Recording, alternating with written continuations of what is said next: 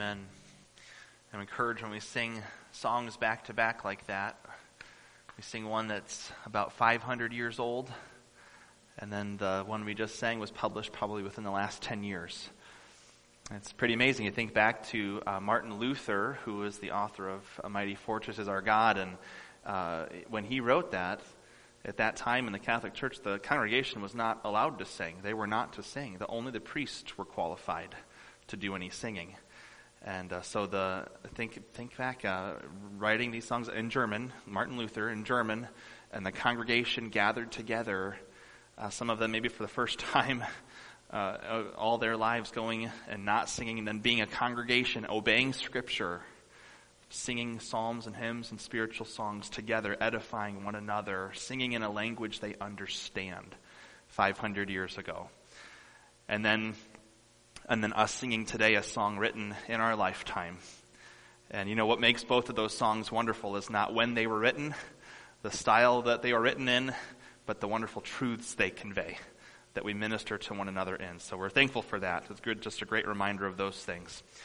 Well, I hope you have your Bibles out. Turn to 1 Corinthians chapter 15, uh, starting in verse 35, uh, going through verse 49 this morning. Just as we get started, when you think about the idea of someone rising out of the grave, someone rising out of the grave, especially during the month of October, you might think of those zombies, right? Those zombies. Especially, or I say this usually whenever you see zombies depicted in cartoons or commercials, even in video games these days, what do you see? Well, you probably see a brownish, greenish skinned uh, person Perhaps all four limbs still attached if they're lucky, right? Eyes probably sunken in, their hair's all disheveled if it's still attached, if they still got it there. Bruises, cuts, stitches, uh, decaying bodies. They're probably limping around slowly, grunting, groaning. They're not quite all there intelligently, right? They don't, still don't have all their mental faculties. And of course, they are not out of the grave to enjoy the sunshine. They didn't come out of the grave to read a good book, certainly not to go to church. No, instead, they're walking around or dragging themselves around, seeking people to terrorize in some grotesque fashion. Uh, perhaps even, hopefully, to increase their zombie population. Uh, by the way, little ones, zombies aren't real. Okay? Some of our grown ups may have needed to hear that as well. Zombies are not real, they're fake. Uh, when we think of that kind of rising from the dead, though, uh, preaching a sermon about resurrection may not be that exciting. Well, maybe for some people that would be exciting. Maybe rephrase that a little bit. Uh, there are people now, of course, that have bumper stickers that are looking forward to the zombie apocalypse, whatever that would be. But let me rephrase this question. If coming back to life after death means anything like those fictional pretend zombies, I'm not so sure many of us or any of us would be quick to sign up for that. If that's what the resurrection is, no thanks, right? But to think that the resurrection we read about in Scripture, which, which God promises to all those who have been born again through faith in Christ, is anything like becoming some silly fictional thing like a zombie, that would, that would fall so very short of the goodness and the glory of God. It'd be pretty foolish to think that anything God is going to do is, is somehow inferior to our expectations. It would be pretty foolish to think that God, what God has planned for us in eternity, isn't far more than we could ask or think with the limited knowledge, the limited experience we have in this fallen world. Why are we even talking about coronavirus? Because we live in a fallen, cursed world. Uh, that's why the Apostle Paul calls these questions uh, in verse 35 foolish. Uh, here's the questions. Verse 35, the questions that present this uh, passage. Someone will ask, How are the dead raised? with what kind of body do they come? What's that going to look like? Remember, the Corinthian people believed in what is called dualism. It's important for us to remember that as we go through this passage. And the idea of dualism, remember, is, is that the body the outer man, our physical uh, bodies, are intrinsically evil. They're just bad and prone to be bad and prone to do evil. That's what they do. uh, but that our inner man, uh, the immaterial, the spiritual, well, that's not evil at all. Not evil at all. Our inner man is intrinsically good, pure, right. And so to the dualist, the idea of death, with that in mind, may have been comforting in the sense that the good inner man, the immaterial, would finally be freed from the evil that is in the body, freed from that imprisonment they've been under for their, the freedom of their righteous soul. Of course, Christians, we know the truth. We know that uh, we're to watch our hearts, our inner man, because from it flow the springs of life. And that it's not what goes into a man that defiles him. Christ said it's what comes out of the man from the heart that defiles a person. But these Corinthian believers have been, they've been having difficulty putting these ideas together. The idea of uh, the intrinsic evil of the body and the idea of resurrection that they know about from teaching, from Scripture. They're struggling with this. And they're going to have difficulty putting these things together. Why? Because opposites cannot both be true. Remember, they're struggling in this battle over their thinking.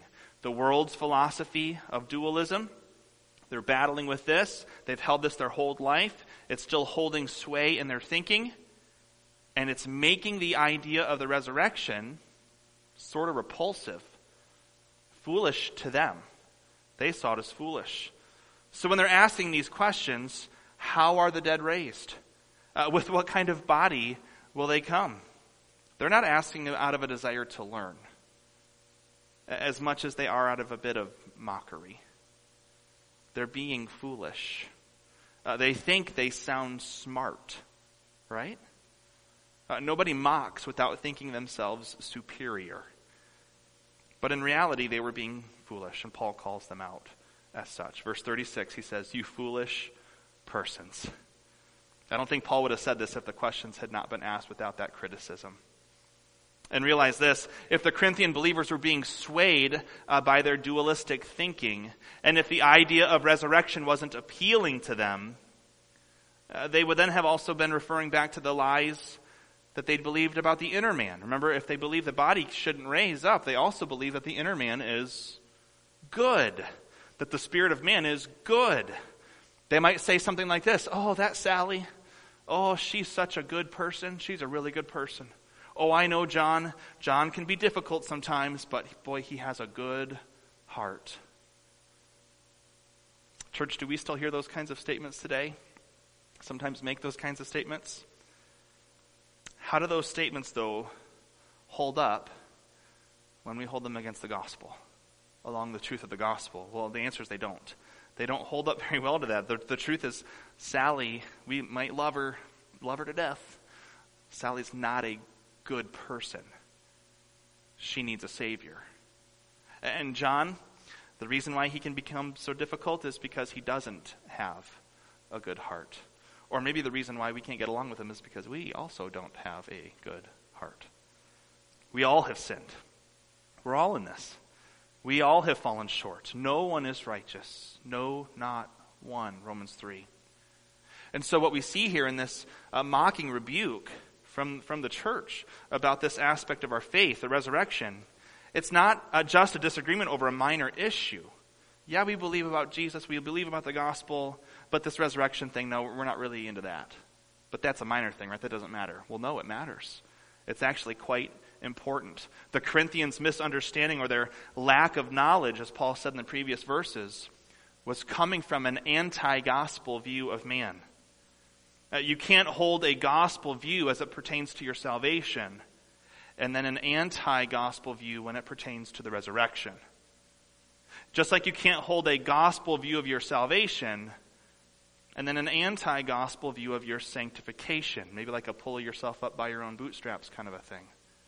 You can't hold a, a gospel view of your salvation and then an anti gospel view, an anti biblical view of your marriage or your friendships or your work, your emotions, your lifestyle, and anything, everything else. Remember, verse 28 reminds us in this chapter that God is all in all. And even the re- resurrection reminds us of this. The gospel itself, our salvation reminds this, reminds us of this. when Jesus isn't in the center of our thinking, in the center of our living, everything else gets out of whack. Uh, we cannot think that Jesus is the answer to our going to hell problem, but that transcendental meditation is the answer to our stress problem. We can't think that Jesus is the answer to our sin problem, but, but maybe acupuncture or hypnosis is the way out of our bad habits. We can't think that Jesus has a plan and a purpose for our future, but that our, our horoscope is going to tell us how our next month is going to turn out. Proverbs 3, we read this yesterday in our devotions. Proverbs 3, verses 5 and 6. Trust in the Lord with all your heart, the inner man, and do not lean on your own understanding. That kind of blows the idea of all of us having our own truths out of the water, doesn't it? Verse 6 says, In all your ways acknowledge him and He will make your paths straight. Church, Jesus isn't just our Savior and Lord for our destination. Jesus is our Lord all along the path in this life. And when we compartmentalize Jesus, put him in this box but not in that box, we, he, he can touch this but can't touch that. When we compartmentalize Jesus and the gospel to just the idea of going to heaven, just escaping punishment for our sin, as, as amazing and wonderful as those things are, uh, the world's philosophies in those other areas where we're not letting him touch, the world's philosophies have that much of an easier task of holding sway in our minds as it relates to every other aspect of our lives. And that certainly seems to be what happened in Corinth as it related to a number of things as we've, as we've read through the book of 1 Corinthians.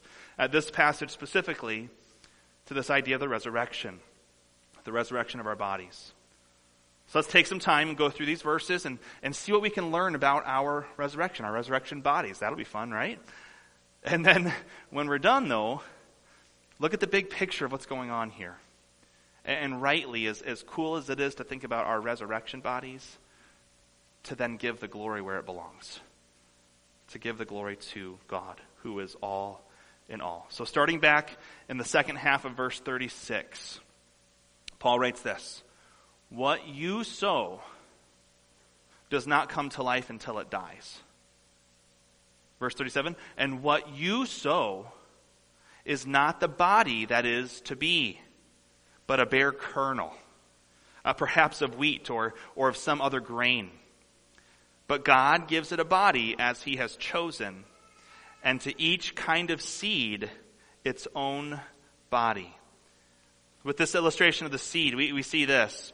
In the resurrection, our bodies are not going to be just like these bodies. Yeah, amen. amen to that. When we rise from the dead, God isn't just going to put us back together the way we are or the way we were, like a nothing better, nothing worse kind of a situation. We don't really want that, do we? When you plant a seed in the ground, what comes out of the ground isn't just the seed, even though it was the seed, and it's from the seed that became the plant. And we're not going to have a science lesson right now. It's hard to understand, right? It's hard, and, and, it's an illustration but we know this when that seed is planted and the seed grows and becomes the plant, it, it kind of is the seed, but it's more. It's more. So when we rise from the dead, it, it will be us. It will be our bodies, but it won't be our bodies the way our bodies are right now. It will be these bodies changed.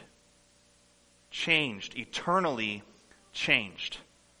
But your resurrection body will be you. It'll be you.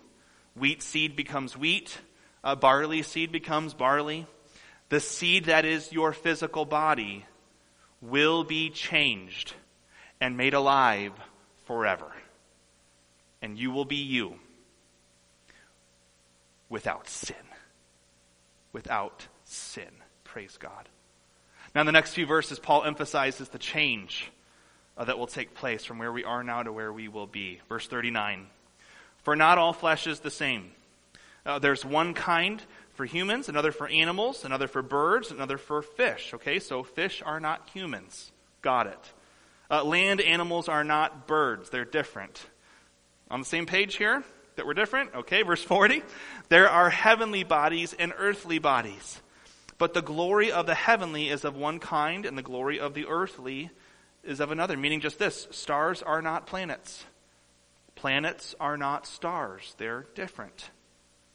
Verse 41 there is one glory of the sun, and another glory of the moon, and another glory of the stars. For star differs from star in glory. Uh, some celestial bodies reflect the glory of the stars, like the moon reflecting the light of the sun. They're different, one reflecting the glory of the other. Even other planets that we see at night that just to the, to the naked eye, we look up and we see these stars and these stars, and some seem to be brighting or shining brighter than others, but, but we, we see and we know and we learn that that's actually a planet reflecting back light to us. And some stars shine brighter than other stars. Even when we look closely, like through a telescope or something, we see different shades, different colors, even. Everyone, every star, unique according to God's amazing creative power. Uh, the bodies are different, each one unique. They are glorious in that they reflect the glory of another. Even the stars that shine their own light reflect the glory of another, reflecting the glory of their designer and maker. In verse 42, so it is with the resurrection of the dead. And then here in verse 42, Paul breaks down these differences uh, in our present bodies, these ones we're in here today, and our resurrection bodies. So here's the comparison contrast, starting in the middle of verse 42. What is sown is perishable. What is raised is imperishable. It is sown in dishonor. It is raised in glory. It is sown in weakness. It is raised in power.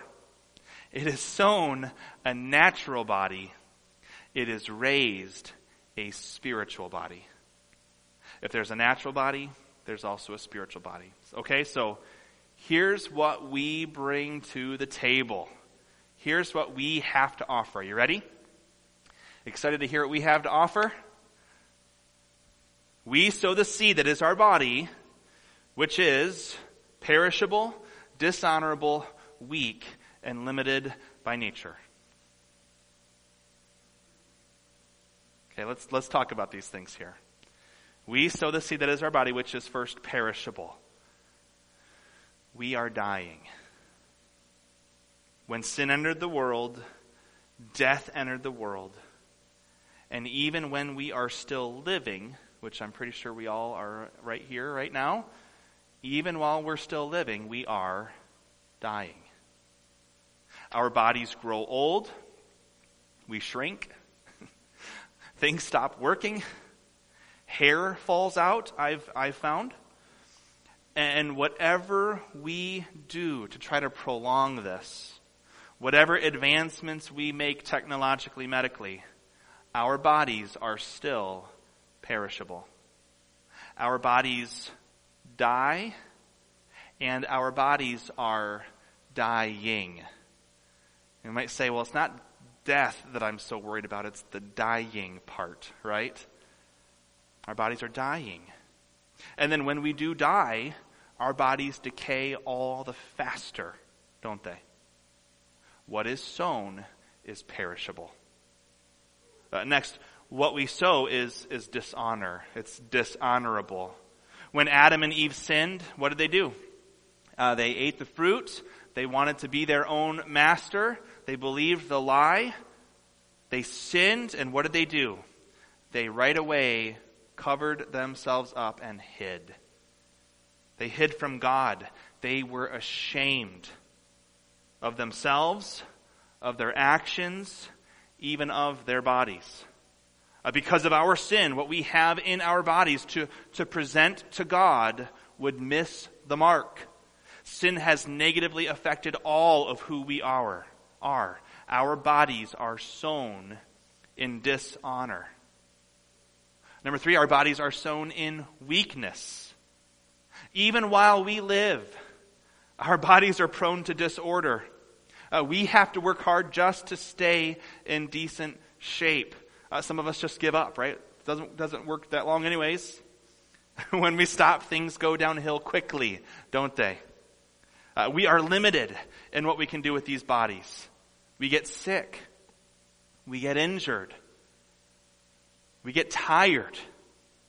And when we die, our bodies have no ability to do anything but be dead. When we die, we can't do anything but be dead. Death, uh, dead things don't act. Would you agree with that? Zombies aren't real. Dead things don't act. Dead things don't get up. Dead things don't exhibit strength, have a new good idea, and raise themselves up. Our bodies are weak. And finally, what is sown in our body is natural. There's nothing supernatural about these bodies of ours. Even every four years at the Olympics, or five years this time at the Olympics, and they break a world record again, we think, whoa! And We kind of treat them like little g gods, don't we, sometimes? But they still just ran about a hundredth of a second faster than the last guy. There's limits. We are not supernatural. There's nothing supernatural about these bodies of ours. They can only run so far, they can only jump so high, we can only lift our voices so loudly. There are limits to what we can do with these bodies. And the natural limitation of our bodies prevent us from increasing their capacity any further. We're powerless. We are powerless to offer anything more than what we've been given. We don't add anything to the mix. We have what we've been given. So that's what we have to offer. That's what we bring to the table. Bodies that are perishable, dishonorable, weak, and bound by the laws of nature. Woo. And the bodies that we sow, what we leave behind in death, being perishable, dishonorable, weak, and bound by nature, that's what we have. But then, perhaps the two best words that we see in the Bible, but God. But God. God takes our perishable, dishonorable, weak, and natural bodies and changes them to be imperishable, honorable, powerful, and spiritual. Our resurrection bodies will never get sick, never grow old, never die. Remember, if we said dying and being dead. The resurrection body will never be dead and it will never be dying. Amazing. Our bodies now, as we get older, are dying. They eventually die. Neither happens in the resurrection body. Our resurrection bodies will be made to perfectly reflect the glory of our Lord and Savior. Meaning this, no sin. Only righteousness. I think this, this may be the greatest gift of all. Uh, not dying sounds great. Not dying sounds great unless you add to it all the evil and sin in this world and in our own hearts. It is of God's mercy that our lives are shortened here.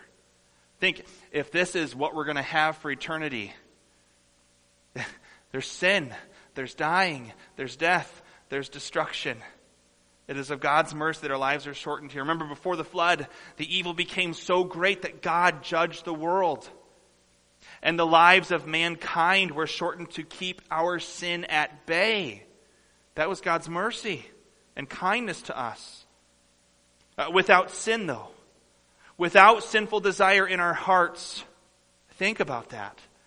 Uh, we can look forward to being imperishable with eager anticipation because we know that our eternal life will be a good, joy filled, God honoring, God glorifying, perfect life. That's the life we have that is imperishable, that lasts forever. Our resurrection bodies will not tend toward disorder. Not only will we be not weak, we think about where we are now, where we'll be in death, not only will we be not weak, we're not going to be like back to normal. God's going to make them powerful. From weak to powerful. How much? That's just how powerful are we going to be? I'd like to hear about this. I don't know. And neither does the guy on the YouTube video, okay? We don't know how powerful we're going to be. I'm going to guess, though, it's the perfect amount. It's the perfect amount because our perfect God's going to do it. So whatever He says is going to be right where we want it to be, right? Be great. And our resurrection bodies won't be bound to any physical, natural limitations. This is where we might get a little insight into some of the power. Our bodies will be suited for spiritual, heavenly living. So as we think through this, some thoughts like Luke 20, uh, Jesus said that we, as children of the resurrection, will be equal or, or just like the angels. So, kind of like Luke 2. Think about Luke 2 when the, the shepherds were out in the fields at night, doing their regular thing, watching over the sheep. Everything's dark and quiet, and boom, angel was there, announcing to them the birth of Jesus Christ. And then suddenly, there was a multitude of angels in the sky praising God. They weren't there, quiet night, just the, the, the noise of the sheep, and then they were there. And then they were gone. Uh, later in John 20, Jesus had gotten his resurrection body. When the disciples were in a room, remember?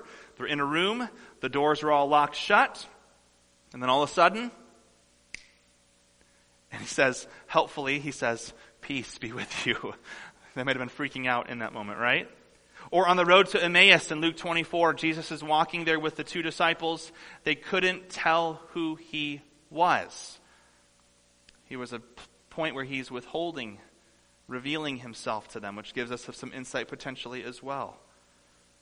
They don't see who he is, who he is, but he, he shows them in throughout the scripture how the scripture pointed to him. And then he revealed himself to them And they were breaking bread, right? He revealed himself to them. Their eyes were opened. They realized who he was, and then he vanished, it says in, in Scripture. He was gone. Just like that. But he was physically there. It wasn't just a vision, he was physically there. He ate and drank with them he offered to Thomas, remember, to feel his hands and to feel his side when he was uh, revealed to Mary Magdalene. Jesus said, Don't cling to me now. So Jesus has a physical body. Jesus has a physical presence. We will have our physical bodies, but they won't be bound by natural limitations. Amazing to think about. Verse 45 says, Thus it is written, the first man Adam being became a living being. The last Adam became a life-giving spirit. You see the contrast?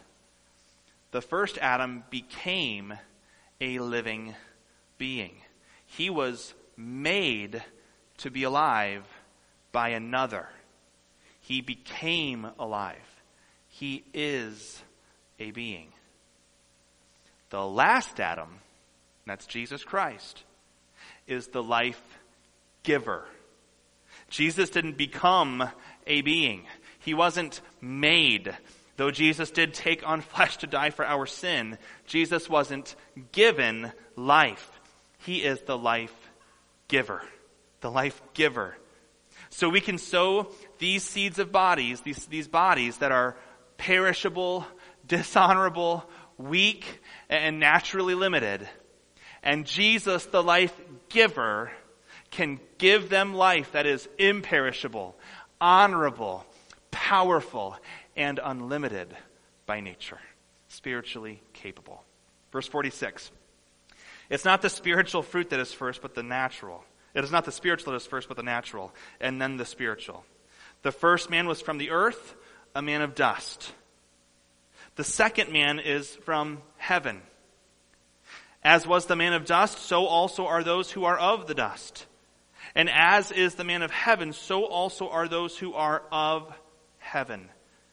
Just as we have borne the image of the man of dust, we shall also bear the image of the man of heaven. In this life, right here, right now, we bear the image of Adam. We represent him. We're like copies of him. In, in this sense, we tell or we recount his tale, communicating who he was, who he is. In this way, uh, Adam sinned, we are in sin. Adam was under the curse, we are under the curse. Adam died, we are dying and will die. We retell his tale. In the resurrection, however, by the grace of God, we will bear the image of the last Adam, Jesus Christ. We will represent him. We will be like copies of him. We will communicate who he is. He has no sin. We will have no sin. His body is under no bondage, no curse. We will no longer be under the curse. He is alive forevermore, for all eternity. We will never die. Remember, Colossians 1 calls Jesus the perfect image of God. Jesus perfectly reveals God to man. In John 1, Jesus is called the Word, perfectly revealing, explaining, we even use the word exegete, exegeting God to the world. And we're promised to be made like Him. we will bear the image of the man of heaven, Jesus Christ. When we see him, we will be made to be just like him. So now, take a step back. Put all of this into the context of the whole narrative of Scripture. Let's think about this in the context of Scripture. Adam was created by God from the dust, which God created, that dust from nothing from nothing. The life giver gave life to Adam. Adam was perfect in innocence at first. No sin, no death until he wasn't. Then Adam sinned. Death came. The curse came. And in Adam all die. And Adam died physically. Adam died spiritually separated from God. And so, like Adam and being from Adam, we are all born in this condition. We are born spiritually dead and physically moving toward our just death. And remember, dead things don't do anything. Spiritually dead, physically dead.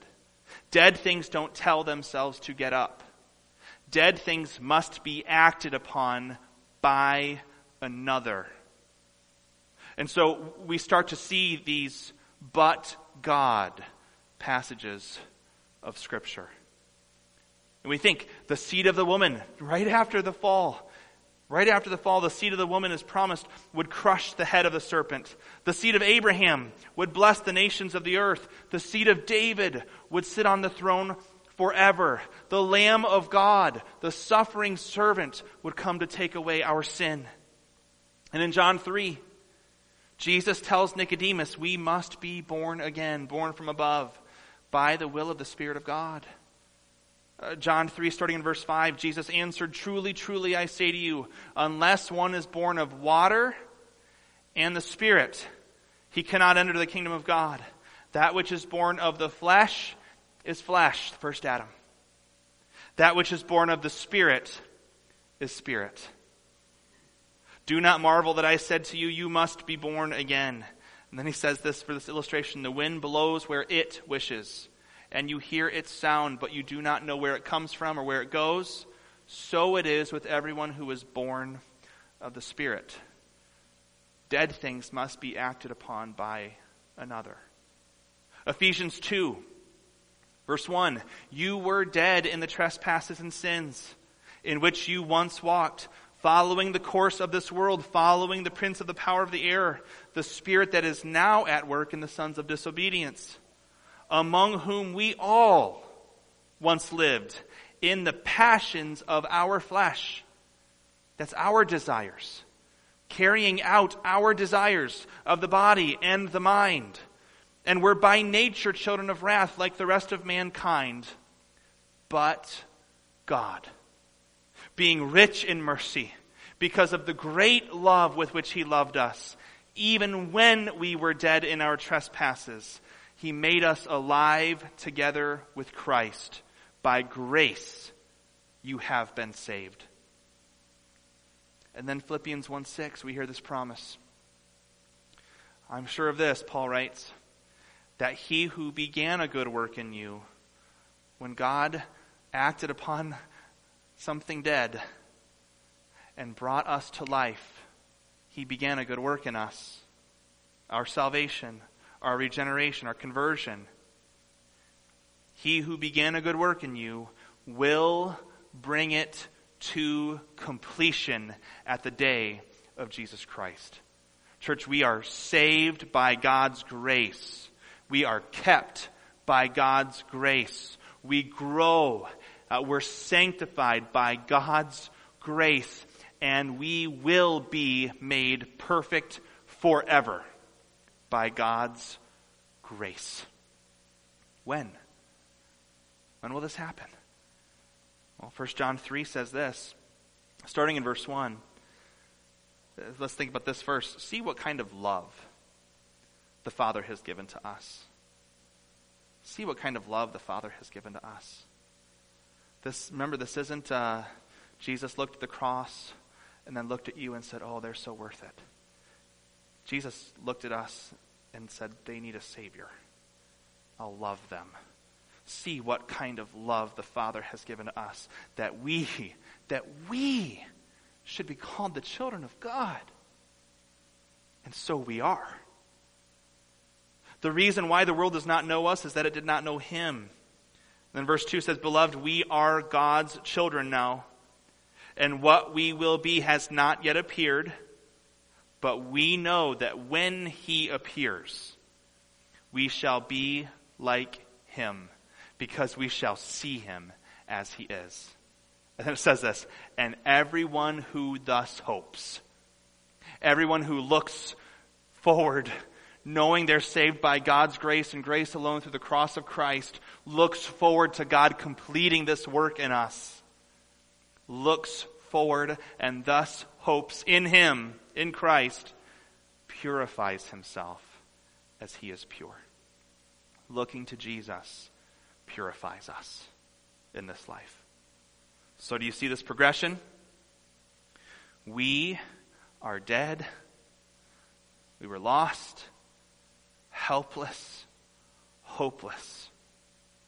And God lovingly sends His Son, Jesus Christ, to live the perfect life we could not live, to die in our place, to take the just wrath that we deserve. Christ is punished in our place. And then God the Spirit moves, regenerates us, gives birth to our dead souls, and all who call upon the name of the Lord in repentance for the forgiveness of our sins, all who call upon the name of the Lord will be saved.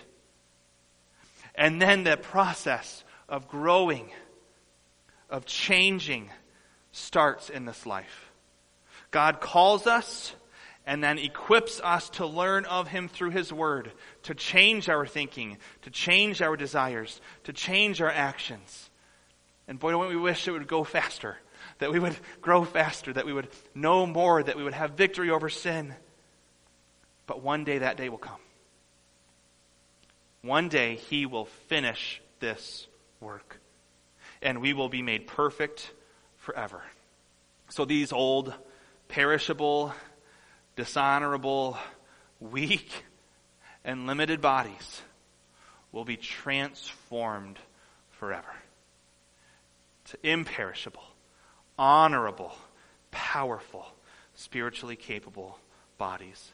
And so shall we ever be with the Lord. And this knowledge knowing this is God's plan, knowing this is God's purpose for us, seeing that it is all of God's grace and none of our own natural ability. Church, does it stir your heart? Stir up our affections, our, our desires. And by these truths, we are purified. Setting aside our sin, the things that weigh us down, Hebrews 12, as we look to Jesus, the author and the finisher, the perfecter of our faith. Paul said it this way in Philippians 3 Brothers, I don't consider that I've made it my own. This is not my doing.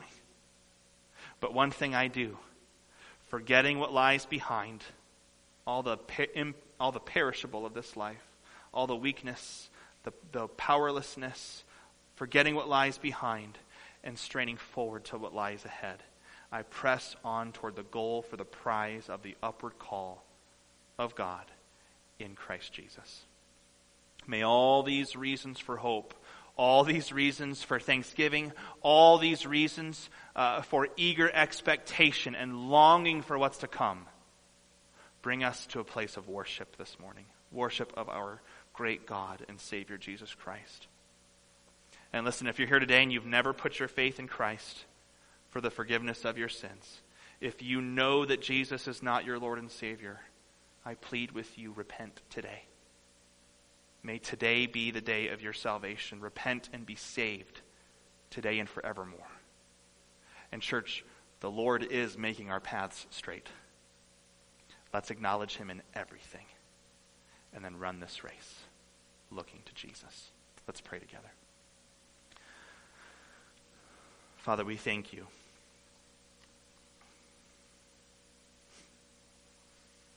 That we should be called the children of God.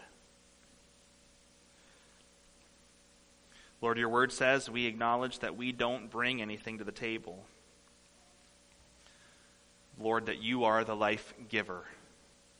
You are the one that changes us, that shapes us, that conforms us, that one day will transform us.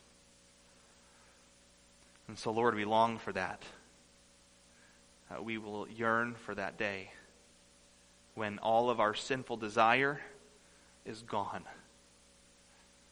That we would not even want to do what is wrong. God, when, when uh, the death and dying that we experience in this world is no more. God, when it will be entirely pleasing to us to be entirely pleasing to you. God, we thank you that you've revealed this to us, that you've told us this, this is how it'll be, that, that we will have these resurrection bodies.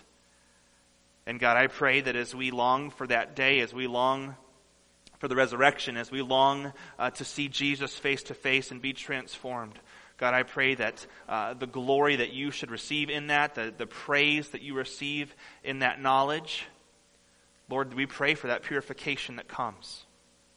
Lord, keep working in our hearts. May we, may we long and enjoy uh, being in your word, acknowledging you in everything. God, I pray, Lord, if there would be someone here today who maybe even heard this for the first time, God, that they would hear of the truth of Christ's death for our sin, of his resurrection, that they would cry out to you for salvation today. And Lord, may we, your church, honor you and glorify you as we follow you today and this week. And we thank you, Lord, that you're going to finish this work. And we pray all of this in Christ's name. Amen.